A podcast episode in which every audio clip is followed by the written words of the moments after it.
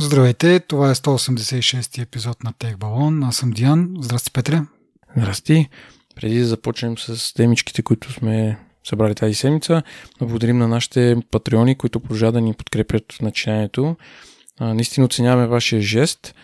Благодарим много на всички останали слушатели, които искат да разберат какво е това Патреон, как се използва, каква е идеята зад него. Може да намерите повече информация в бележките на епизодите. Благодарим. Да, благодарим и на нашия партньор DEV.BG, които са най-големия сайт в България за обяви за работа в IT сферата.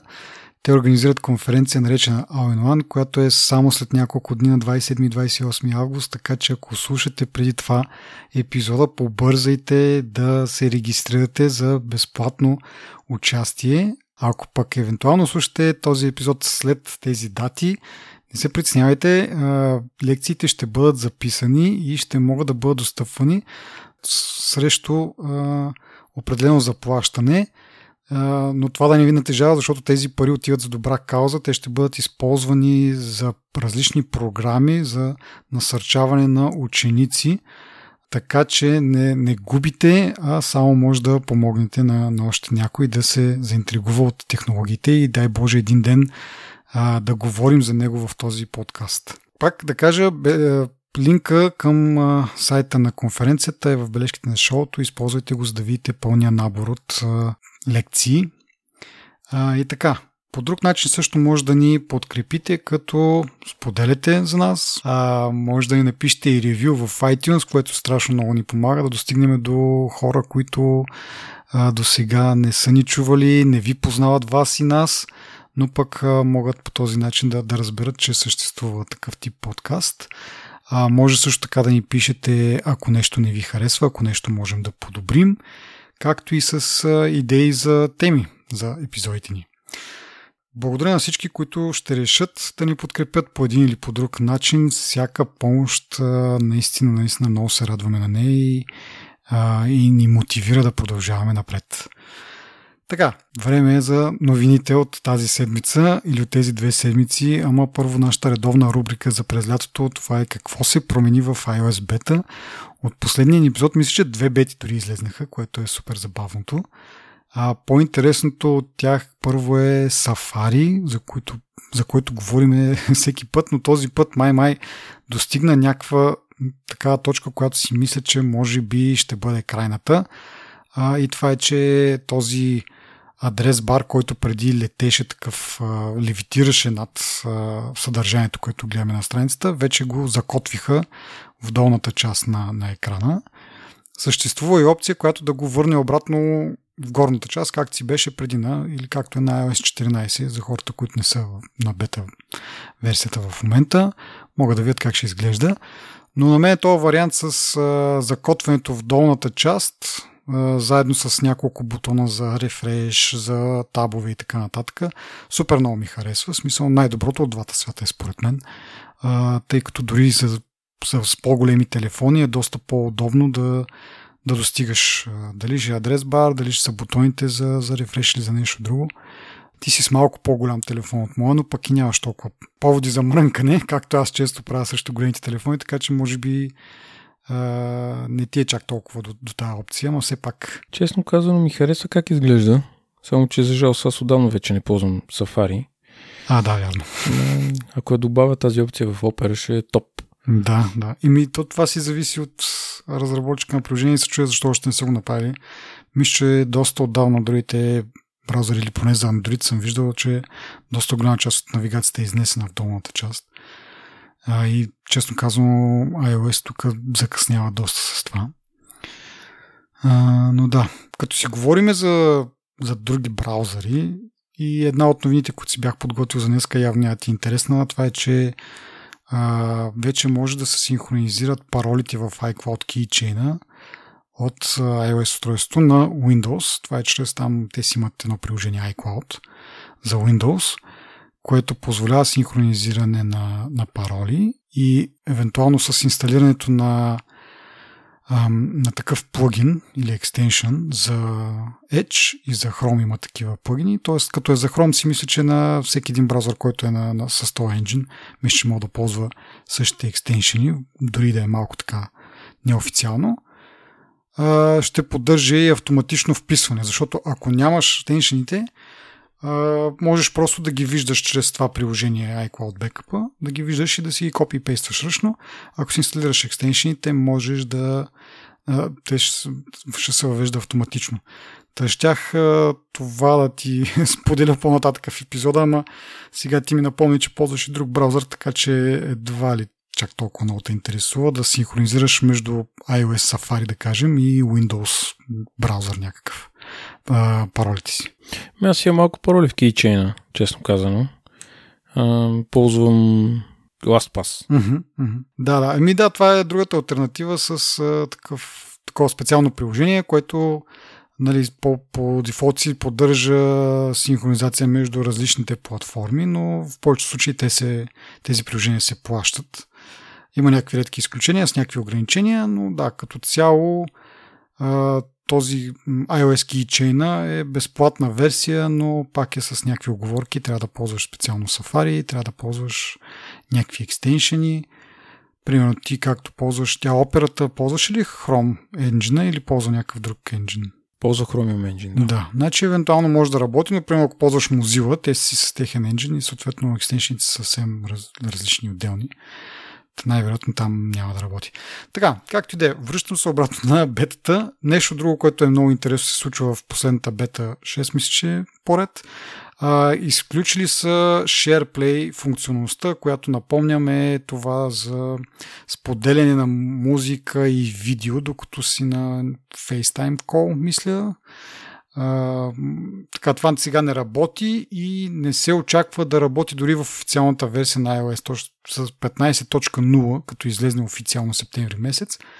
Тази функция няма да бъде поддържана и се очаква, може би, по-нататък към 15.1, 2, 3, не се знае точно кога, да бъде добавена, което някакси е супер странно. Не, че не сме го виждали и преди, основни функции да бъдат забавени по този начин, обаче да знам, взе да се изтърква този номер, така или не се научиха, така нали, да си преценят времето и като обявят нещо да знае, че то ще бъде готово. Не знам какво точно пък и колко може да се обърка с тази функция, не ми струва някаква мега.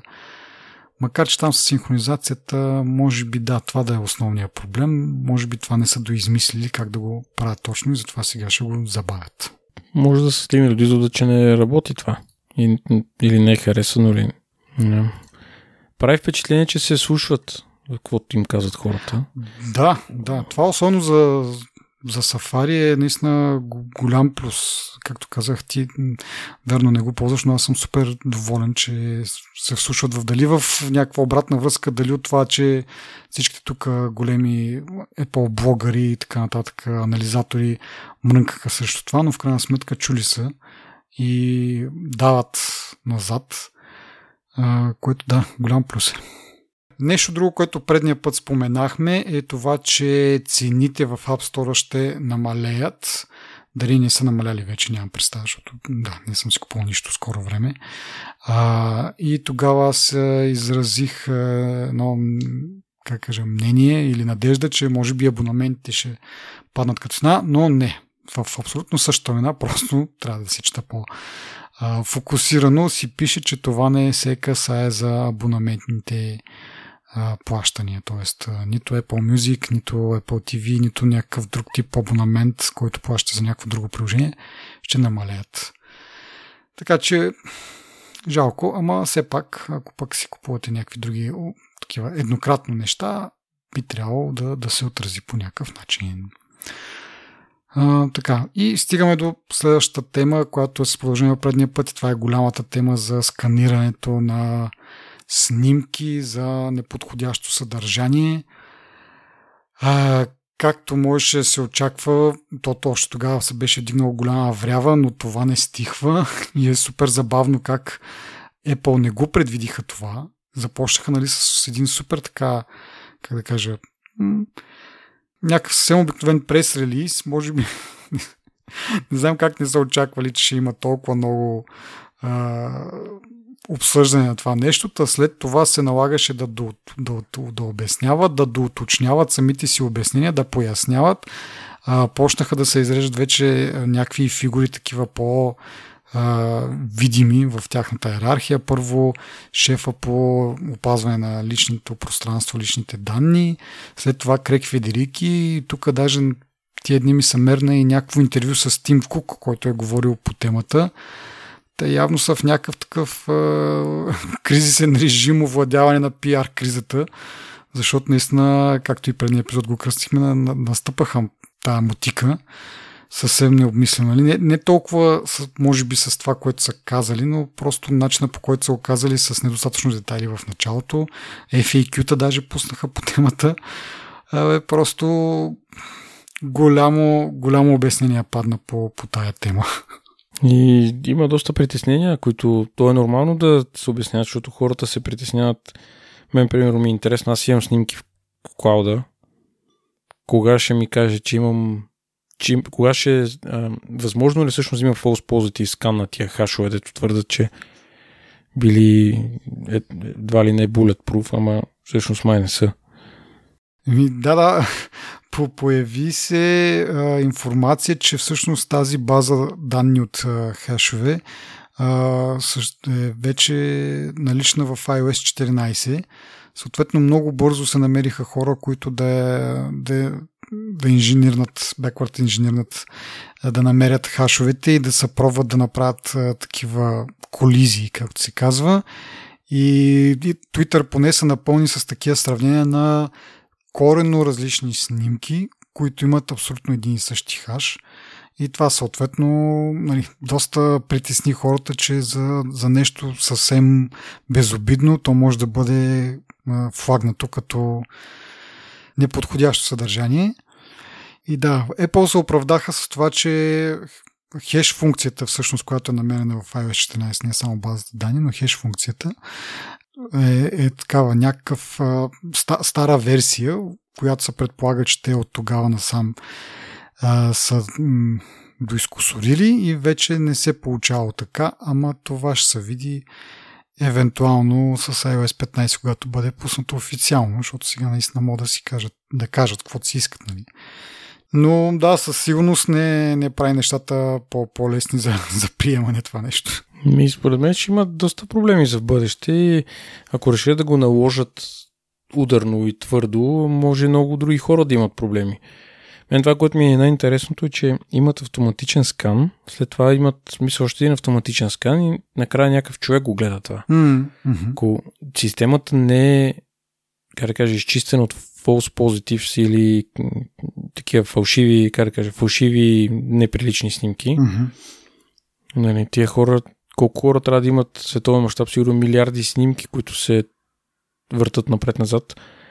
Ти каква група хора трябва да имаш, нали, да ги на око да ги гледаш тия неща? Да, значи за контекст можем да кажем за Facebook, че миналата година са докладвали, мисля, че нещо от рода на 20 милиона случая. Сега това може би са 20 милиона отделни снимки, не 20 милиона отделни човека. Но това е страшно много и излиза някъде на около 55 хиляди, да кажем, снимки на ден да бъдат ревюирани, което, както каза ти, представяш си какъв екип от хора трябва да имаш, ако е нещо подобно на това. Айде сега Фейсбук,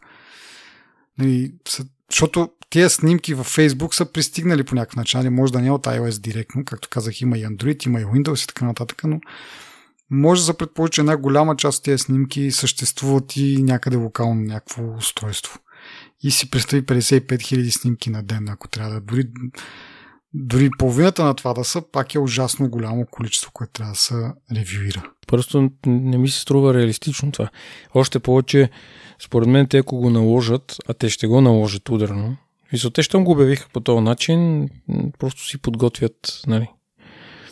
И ще бъде много забавно да се види. Аз наистина си мисля, кога ли ще ми почука полицията на вратата да ме пита какви сте снимки на... Едва ли. Да, естествено едва ли, ама то предполагам в щатите ще е по-голям проблем. Да, общо взето.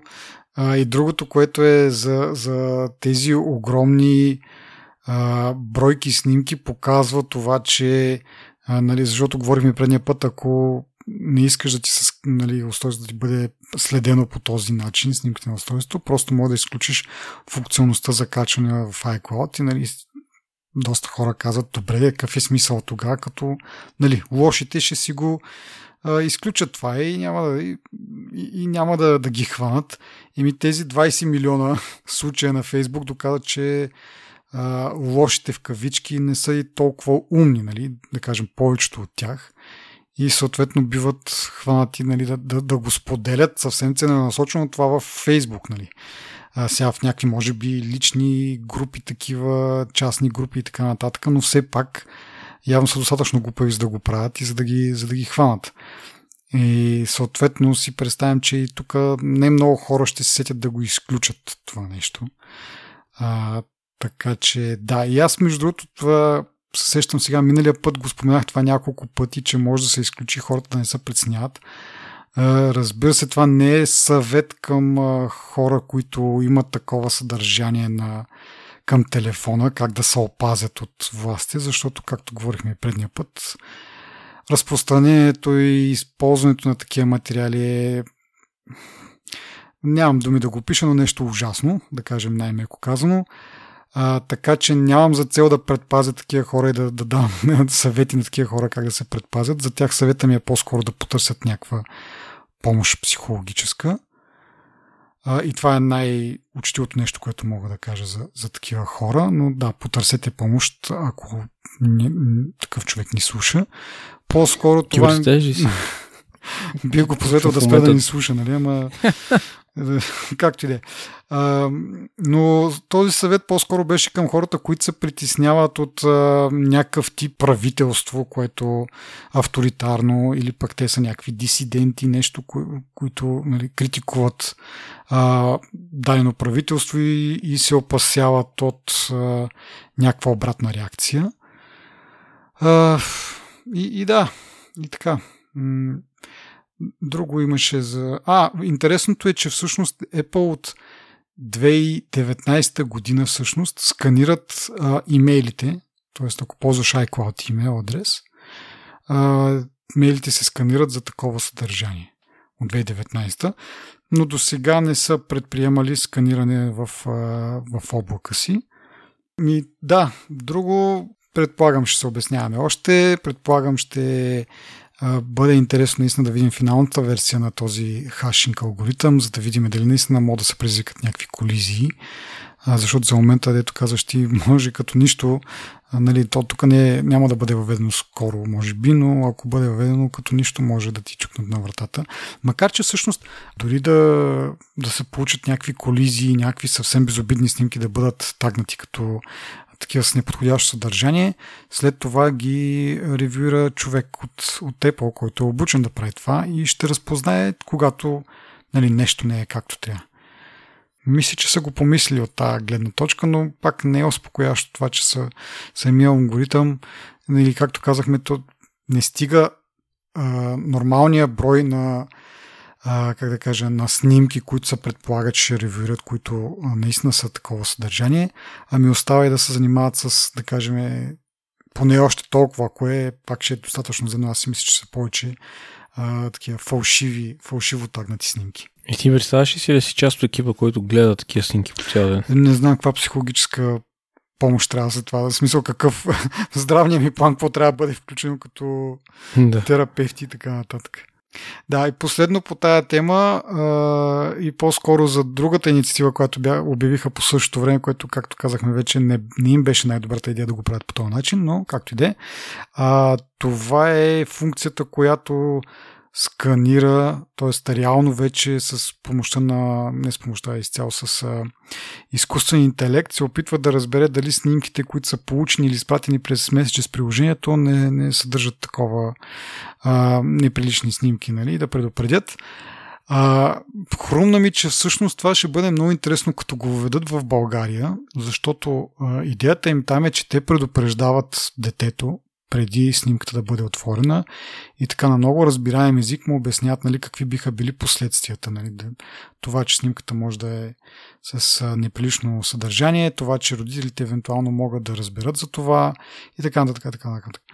Много ми е интересно в България това как ще го въведат. В смисъл, не ми е ясно дали тази функция е също като другата само в щатите, ще бъде въведена или ще бъде въведена за всички. По-скоро клоня към всички, но не съм на 100% сигурен. И ако е към всички, как ще се справят с държавите, в които те нямат локализиран iOS? Това на мен, което не е голяма болка от много време. Нали, как моето дете ще разбере какво му пише там, защото те, ако не го напишат на български, ще го напишат най-вероятно на английски.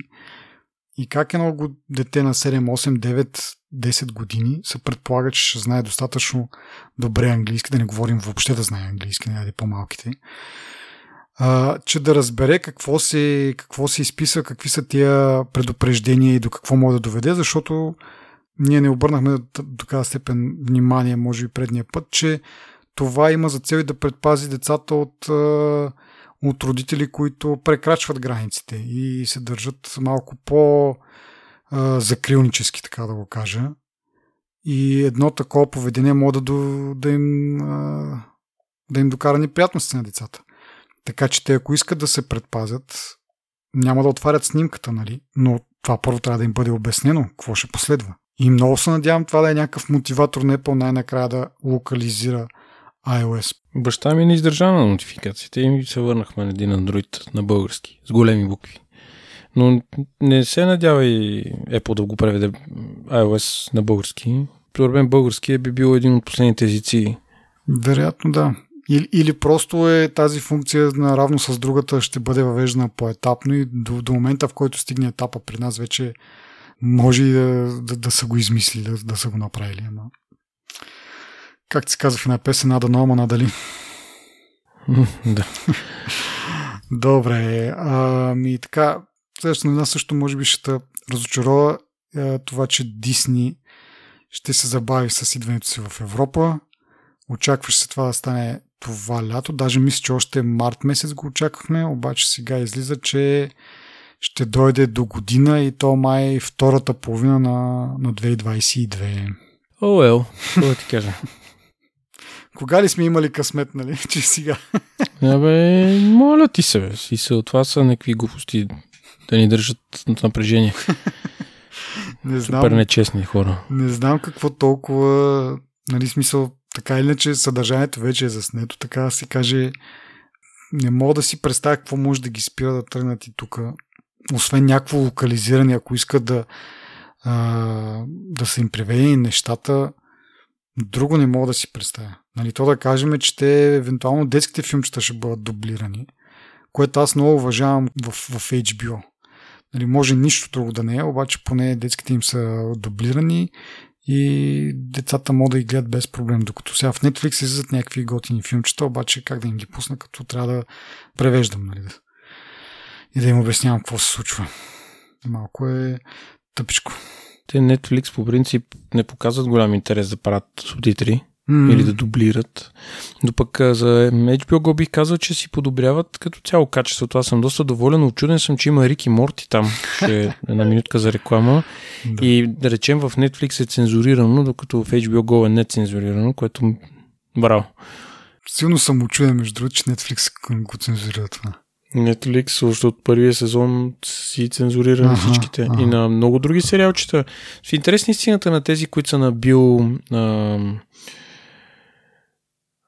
забравяхме името. Както и да е, F is for Family, именно филмче, което там не са цензурирани, пък това е цензурирано, не знам защо.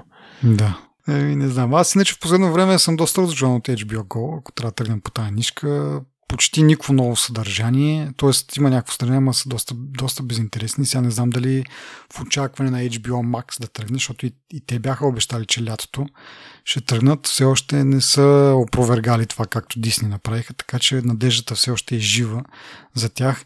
И дали в очакване на стартирането на HBO Max, тук HBO Go доста така по-слабо се представя, но последните... 2 месеца, мога да кажа, 3 месеца не съм видял кой знае колко интересни неща. Дори замислих в един момент да си канцелирам абонамента, защото няма какво, безмислено е просто, ама така, както и да е. Аз съм на същото мнение. Добре, че на мен HBO ми идва с плана в Теленор, Нали? Аз си плащам вече това, за това чуих се дали да го спра. Защото 5 лея не са кой знае какво, ама на принцип на основа дразни, че 5 лея ги даваш за... А те нищо не вкарват. Поне един филм да вкарат на месец някакъв да се заслужава. И те така. Ми добре, също нещо, което искам да обсъдим е, и то забавната част в него е може би, че колко малко има да се обсъди е Pixel 5a. Миналия път говорихме за Pixel 6, който очакваме в октомври месец официално вече с повече детайли и с пълните детайли. Но през това време от сега, от предния епизод до сега, пуснаха и Pixel 5a, който до голяма степен е като Pixel 4a, което е нали, супер очудващо. Тоест на външен вид доста си приличат. Екранът е малко по-голям, но към характеристики същия процесор, който е малко тъпо според мен, защото този процесор и по принцип е среден клас, беше преди една година, а сега е процесор от среден клас, който е вече на една година дърт, че и повече сигурно, защото не ги следя Snapdragon-ите кога излизат, но предполагам, че не е първа младост. Същите камери, като 4A, плюс е, че 5G-то е вградено, т.е. не трябва да избираш между 4A и 4A 5G, а си е по дефолт с 5G, но въпреки това там липсват му някакви високочастотните неща, така че бързо 5G няма да хванете с него. Но както и да е, това не е най-важното. Другите разлики водоустойчив. По-голяма батерия и тялото е метално с такова покритие, което го прави малко така като пластмаса слаж гумено, но всъщност корпусът е метален, което пак си е плюс за издръжливостта. И цената му е с $50 по-евтина от 4A, когато е излезнал. Сега не знам 4A колко струва, може би има някакви намерения и промоции, но като цяло, така да кажем, е същия телефон, малко по-евтин. Да кажем, Snapdragon 765G е излязъл юни 2019. Ух, майко ми. Така че на 2 години. Да, значи, да, не знам, и на тебе нещо, ако ти направи впечатление, ако не... Аз мога да ви успокоя всичките, че ще е наличен само в Щатите и Япония този телефон, така че... Така че дори да искате, няма как. Баси тъпото човек, този телефон. Дано шестицата, нали, ние говорихме да има ушким индикациите, че е по-разпространена, ама да видим. Добре, ако искаш да минаваме тогава към Samsung, какво направиха. Да. Пуснаха бая неща всъщност в едно събитие, което по принцип е отредено за обявяването на Note серията. Ние говорихме пред няколко епизода, че това се отлага, но пък за сметка на това сгъваемите телефони са на почет на това събитие, но освен тях бяха обявени и нови часовници, и нови слушалки. Ние сега ще се фокусираме върху телефоните, като този Z Fold, мисля, че беше, или не, Flip. Flip-а беше този, който като се отвори, като стандартен телефон, пък като се отвори малка мидичка. Там основните промени са по-качествена изработка, по-добри материали на самата там панта. Външният екран е по-голям, значително по-голям и доста по-функционален. Съответно може да се видят нотификации повече, които ти звъни най-различни уиджети. Друго не знам дали мога да похваля Флипа. За мен това е крайно невпечатлителен телефон. Аз имам един друг въпрос, който е свързан. Рейтинга на него за водоустойчивост е IPX8. Mm-hmm. Каква е разликата между IPX8 и IP67, например? Ами първата цифричка е това колко издържа на прах, най-общо казано. А втората цифричка е колко издържа на вода. Тоест 67, 7 спрямо нали, X8, съответно осмицата е по-голяма резистентност на заливане, на потапяне и така нататък. Хикса означава, че всъщност не е устойчив на прашоляк, докато шестицата е, да кажем, е по-устойчива. На мен това също ми е много забавно, как този телефон не влиза вода в него, но пък влизат прашинки. Смисъл, със сигурност водните молекули са измерими с някаква прашинка. Ма как те не влизат или пък не влизат в достатъчно голямо количество, че да го повредят. Да, не съм много нати с това, ама да, забавно е, че може да влезнат прашинки и да прецакат пантата, но пък водата до някаква степен ще бъде отблъсната и те как са го постигнали? Двете части отделни са запечатани са по-отделно една от друга, а самия механизъм за отваряне и затваряне, самата пантичка не е, съответно няма как да я запечатат, но пък са я лубрикирали с някакви специални вещества, които казват, че ще се износят едва след 200 000 отваряния и затваряния. И този лубрикант, освен, че съответно прави нещата да не скърцат и да се затваря по-лесно и да се отваря, има и функцията да предпазва частите вътре от водата, за да не корозират. Изобщо не ме привлича по няколко причини. Първата причина е, че все още тези сгъваемите устройства, то това важи и за Flip, и за Fold.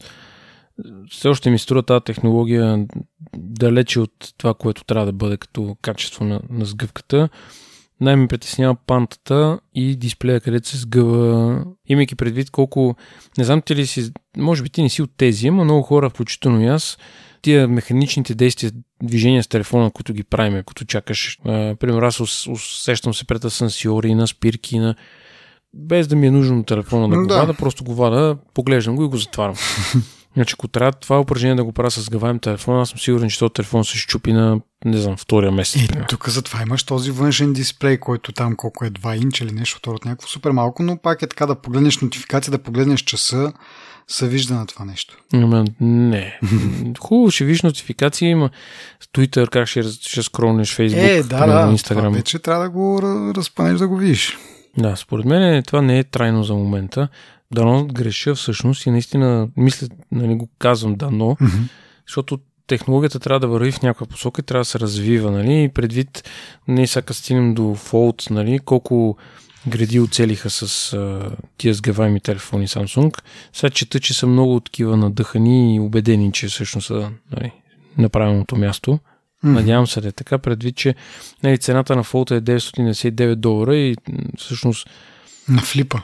Да, Flip, не Fold. Това пък е друг рант за след една минута, но Flip е $999 и всъщност, нали, новината е, че имаме сгъваем телефон от този тип, нали, от този клас под $1000. Всъщност, това е първият телефон, нали, който аз не знам как $999 всъщност е примамлива цена за такъв телефон. Да, и имайки предвид, само да добавя, че наистина като характеристики няма промяна от предната година, но пък поне е по-евтин, но пък за сметка на това е с двойно по-малко място като сторидж, т.е. предният Flip 2 е бил с 256 гигабайта, този е 128, но да кажем, че 128 е доста добре, нали, и за тази цена.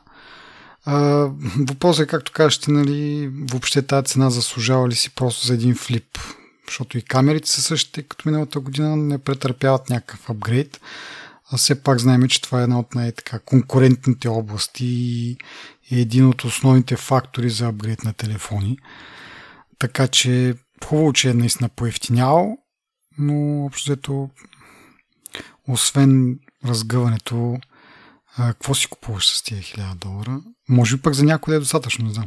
Та ти щеш да май да рантваш за имената или нещо друго ти дойде такова? Щях да спомена, да, Flip и Fold и как не се бъркат хората, нали? Защото Flip всъщност има лойка да го флипнеш нагоре, нали, като мида, пък Fold е да се сгъва като книга. Ма имената си, според мен, са малко недомислени, защото са прекалено близки едно на друго и доста объркващи, ако в бързината се опиташ да кажеш нещо, тук виж си купиш грешния телефон за $1000 отгоре. Да, това ще бъде забавно. Да, е там Fold, сигурен, да бе, Fold, бе, младеца с гъла, добре, $2000, али 1800, всъщност. Добре, а виждаш ли повече смисъл в нещо от рода на Fold? Ами, по принцип виждам смисъл и в двете устройства, но не в момента, нали? В смисъл, не мисля, че устройствата са до такова ниво, че са привлекателни за мен. И, примерно, за Fold, тук гледах един в Twitter, дето се хваляше, че го използва и че е много доволен такова. Ами, на тъмен wallpaper, примерно, си личи по средата, къде се съединява дисплея. Нали, има някакви визуални такива неща, които не ми харесват. Иначе, естествено, като малък таблет, нали? В смисъл, реално... Mm-hmm. Чакай да му видя размерите, че ги забравих, ама нали, не е като iPad mini, защото е по-квадратно. Да. Ама е... Нали, мисля, че малко по-малък. Към 7 инча отива дисплея, докато на iPad mini-то беше 8 нещо второ, доколкото си спомням. 8-9, да. Няма значение. Мисълта ми е, че малко по... Мисля, че трябва да мине поне още едно поколение, за да и примерно в ъглите се виждат едни моменти като лепенки такива, дето като... Да, това е това протектора. Да. Това протекторът не трябва да го махате. Не ми харесва на външен вид как изглежда. Нали, така ще го кажа. Да. Сега като функционално за хора, които пишат имейли, примерно постоянно, и това може да им бъде основното устройство, защото, нали, знаеш, много хора си купуват iPhone Max размер, за да пишат имейли, да вършат някаква работа. Това е, може би, една идея по-функционална, още повече имаш и стайлус към него. Въпреки, че аз, честно казвам, не знам къде го слагаш този стайлус, като не го използваш. Ами да, нямаш място отделно. Или си купуваш някакъв специален кейс за Galaxy-то и към него да има място за стайлуса, или го носиш като химикалче някъде в другия джоб или нещо второто.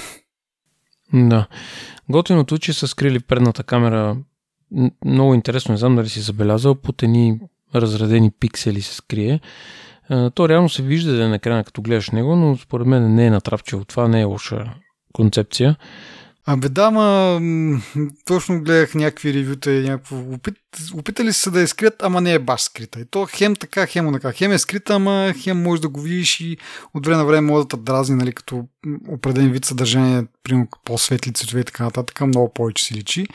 И хем са го някакво такова недоклатено, нали, в смисъл, то е ясно, че е някаква така интересна нова технология, досега, нали, не сме виждали много такива и са някакви опити, обаче пак ти създава едно такова чувство, че опитали са направят нещо, ама не са го направили както трябва. Според мен да бяха оставили една черна дупчица, така и така там, нали, този екран достатъчно голям, там и без това тия статус бара няма, даже да я сложат малко по-въгъл, е съвсем няма да ти прави впечатление, че има някаква дупка. Да не говорим, че дали заради не знам, заради размерите, нали, то не е много тънък този телефон, но дали заради това да го скрият зад пикселите, прави много, много тъпи снимки. В смисъл, много такива замъглени, които след това се опитва да оправи с софтуер. При положение, че имаш 4 други камери, мисля, т.е. основните камери от задна гърба са 3 и можеш да си направиш селфи, да кажем, като отвориш. Не говорихме за предния екран, който има и още един екран, нали, който е 6, нещо инча, малко по-продълговат, когато е затворен да го ползваш на него. Нали, там, като го отвориш и пуснеш основните камери, можеш да пуснеш този екран да ти показва какво ще снима. Така че на практика пак можеш да направиш селфи с най-качествените камери, които има този телефон. Отделно има още една селфи камера, която е над този допълнителен екран, стандартен, който е при сгънато положение, която не е скрита, е с такова дупчица в дисплея, която пак вади по-качествени снимки. То обзето тая камера вади най-тъпите снимки вътре и не мога да разбера защо въобще. Единственото, което, нали, от Samsung така дават като евентуален начин на ползване е за някакви конферентни разговори. Действително тогава, нали, ако реално си на някакъв конферентен разговор, нещо, видеоразговор, както ще е, нали, искаш големия екран да видиш какво се презентира, примерно ако го ползваш за работа и така нататък. Тогава тая камера има смисъл, нали, защото ползваш основния екран, ти трябва камера на него да... нали. И съответно пък не ти трябва кой знае какво качество, защото, нали, не е снимка за архивите, е нещо на красиви залези, ами просто си на някакъв... Единствено това, но... Да, може би е достатъчно важен случай, в който се използва. Като цяло имаш други камери, с които да си правиш селфита много по-качествени, ако чак толкова желаеш. Има нещо съмнително в тази работа. Но иска друго да кажа, примерно флипа има един голям плюс, че като го сгънеш и ти взема много, може би по-малко място в джоба. Е, да, определено в чанта. Да. Докато този фолд, като го сгънеш, изобщо не ми се струва удобен да си го сложиш в джоба. Той е супер висок. И доста е дебел. В смисъл, защото те са реално два телефона сгънати на сандвич. Да. И да, и между другото този флипа ми напомня на едно време на това състезание колко по-малък телефон имаш. Тогава беше това, колкото ти е по-малък телефон, толкова по-скъп е, толкова по-хубав и така нататък. Нали, помня едни Siemens и едни нали, още в зората на телефоните. След това, нали, пък след 10 на години вече стана обратното. Колкото по-голям, нали, заради екрана, толкова по-добре. Сега някакво, нали, средно положение. Хем да има голям екран, нали, хеми да е максимално малък. Та може би той ще се хареса на такива хора, които искат с максимално малък телефон, въпреки това функционален де. Докато фолда е за хората, които не им пречи стандартен размер телефон и примерно на външния дисплей могат да го ползват като стандартен телефон, въпреки че ще бъде доста по-дебел от стандартен телефон.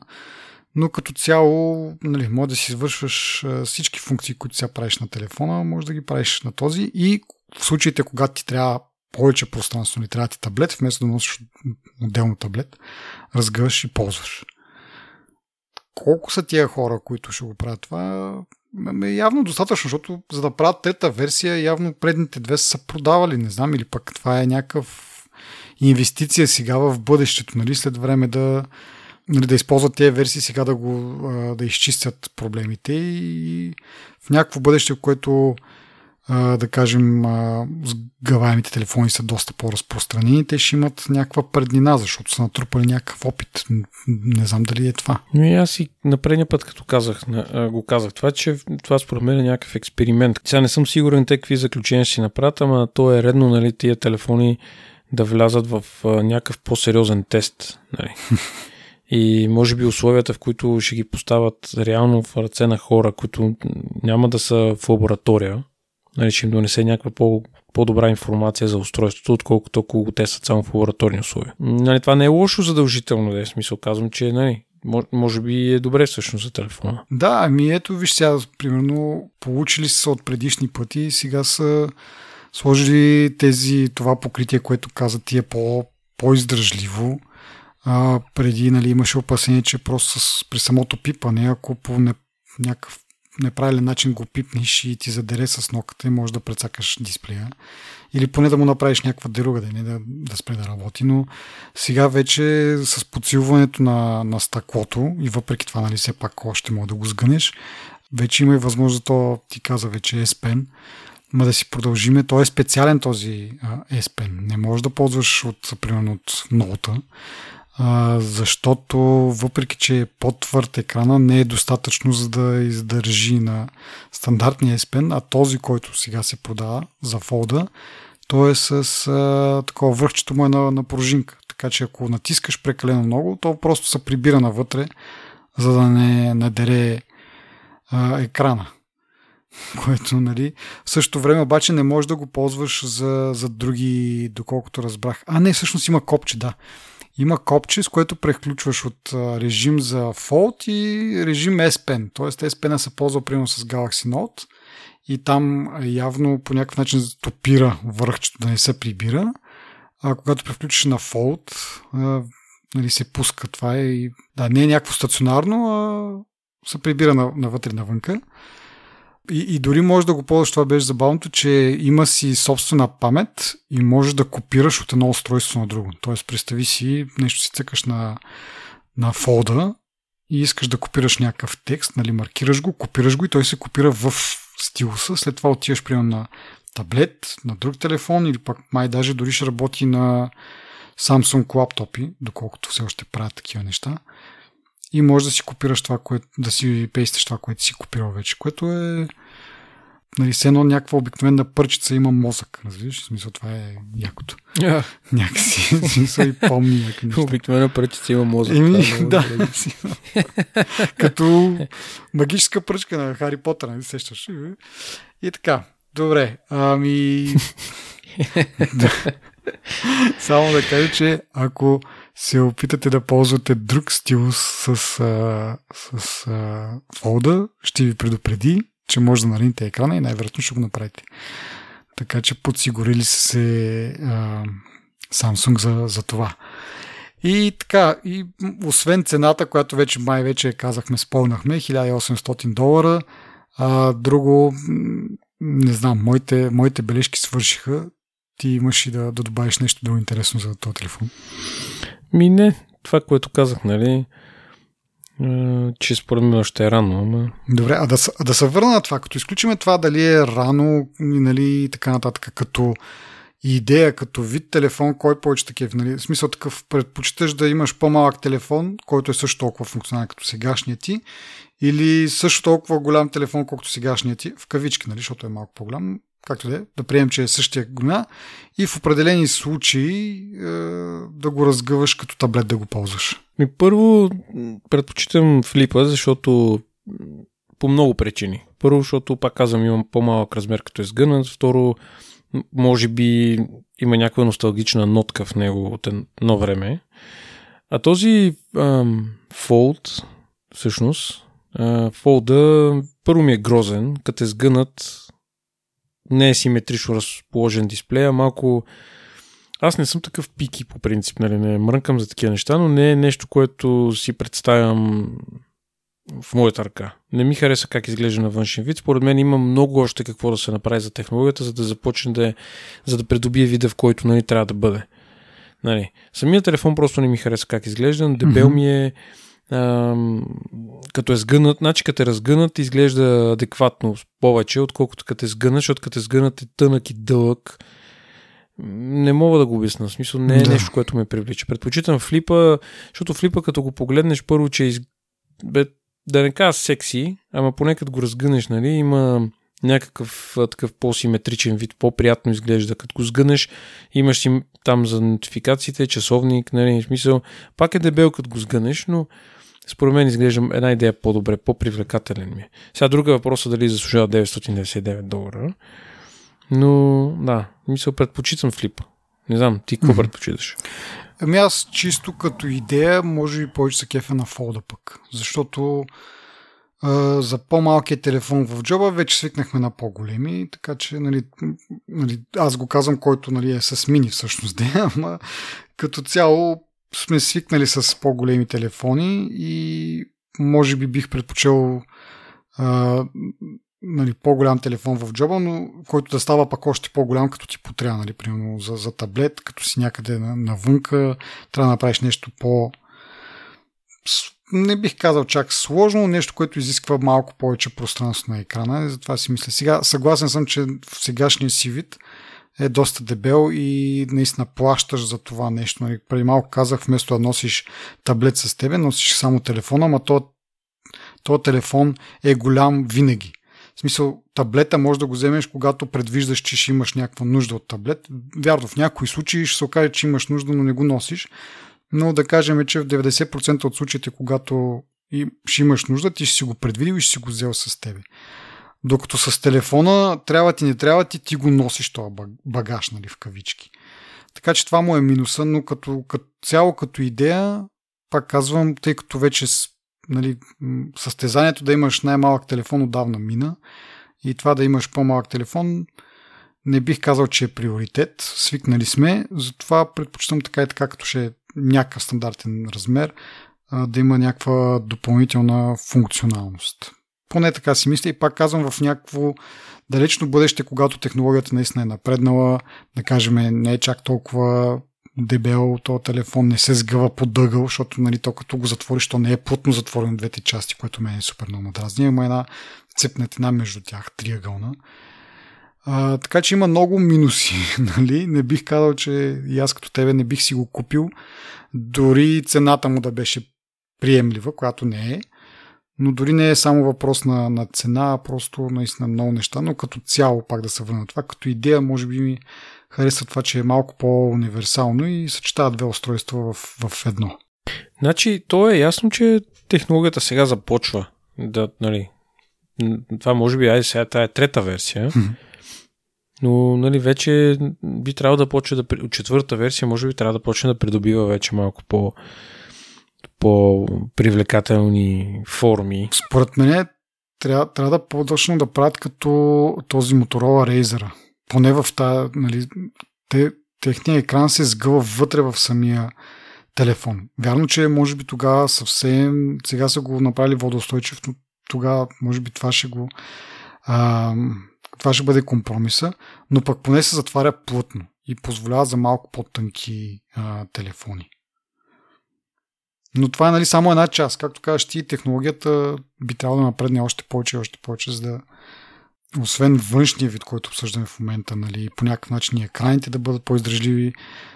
Те телефони трябва в себе си да включват и по-смислени камери, защото в момента камерите и на двата, и на Fold, и на Flip са от миналата година по камерите, същите. Така че не знам дали от към гледна точка на цена са ги ограничили, за да могат да, нали, да ги продават за тия пари, или пък ако сложат нови камери, трябва да са и по-скъпи. Или просто нещо хардуерно са ограничени като пространство физически, че не могат да сложат по-добри камери, по-нови камери. Но и това трябва да се гледа. Нали? Те са супер много аспекти, в крайна сметка, за да получиш нещо, което е сгъваемо и в същото време не отстъпва по нищо на, да кажем, флагшип стандартен телефон Galaxy... как бяха тия? Galaxy S поредно. S21. Да, S21, S22 или което е там в случая. 21. Да, в момента е 21, но да кажем, когато излезне в бъдеще някаква версия на тези сгъваеми телефони, те не само трябва да са сгъваеми, нали, там да няма тези проблеми заради сгъването, но трябва да в същото време по характеристики да не отстъпват на флагшипа. Да кажем, дали ще е iPhone, дали ще е Note, дали ще е Galaxy S някакъв. Да, съгласен. И така, добре, това е за този епизод. Благодарим на всички наши слушатели, благодарим на нашите патреони, които ни подкрепят и позволяват да подобряваме този подкаст с по-добър софтуер, по-добър хардуер. Благодарим и на нашите партньори, разбира се, DEV.BG, които организират конференцията All in One само след няколко дена, така че побързате да се регистрирате. Ако пропуснете срока, все пак имате възможност да гледате лекциите срещу заплащане. Не съм наясно колко е то, но пък съм наясно, че тези пари отиват за добра кауза. Ще бъдат подпомагани различни проекти, имащи за цел да насърчат развитието на ученици в сферата на технологиите. Дали ще чрез програмиране или нещо друго. Това е една много добра кауза, така че не се чувствайте прецакани, ако мога така да кажа, дори да слушате този епизод след 27-28 август. Давайте смело напред към линка от бележките на епизода, където може да научите повече за самите теми и как може да се регистрирате безплатно или пък как да гледате вече миналите лекции. И така, също така да не забравяйте да ни пишете ревюта, които много ни помагат, да ни пишете обратна връзка, какво можем да подобрим, да споделяте за нас. Имаме и имейл бюлетин, който да ви нотифицира, ако не ползвате Twitter, Facebook и някакви други методи, да разбирате, че имаме нов епизод. Така че още веднъж благодаря ви и до следващия път. Чао!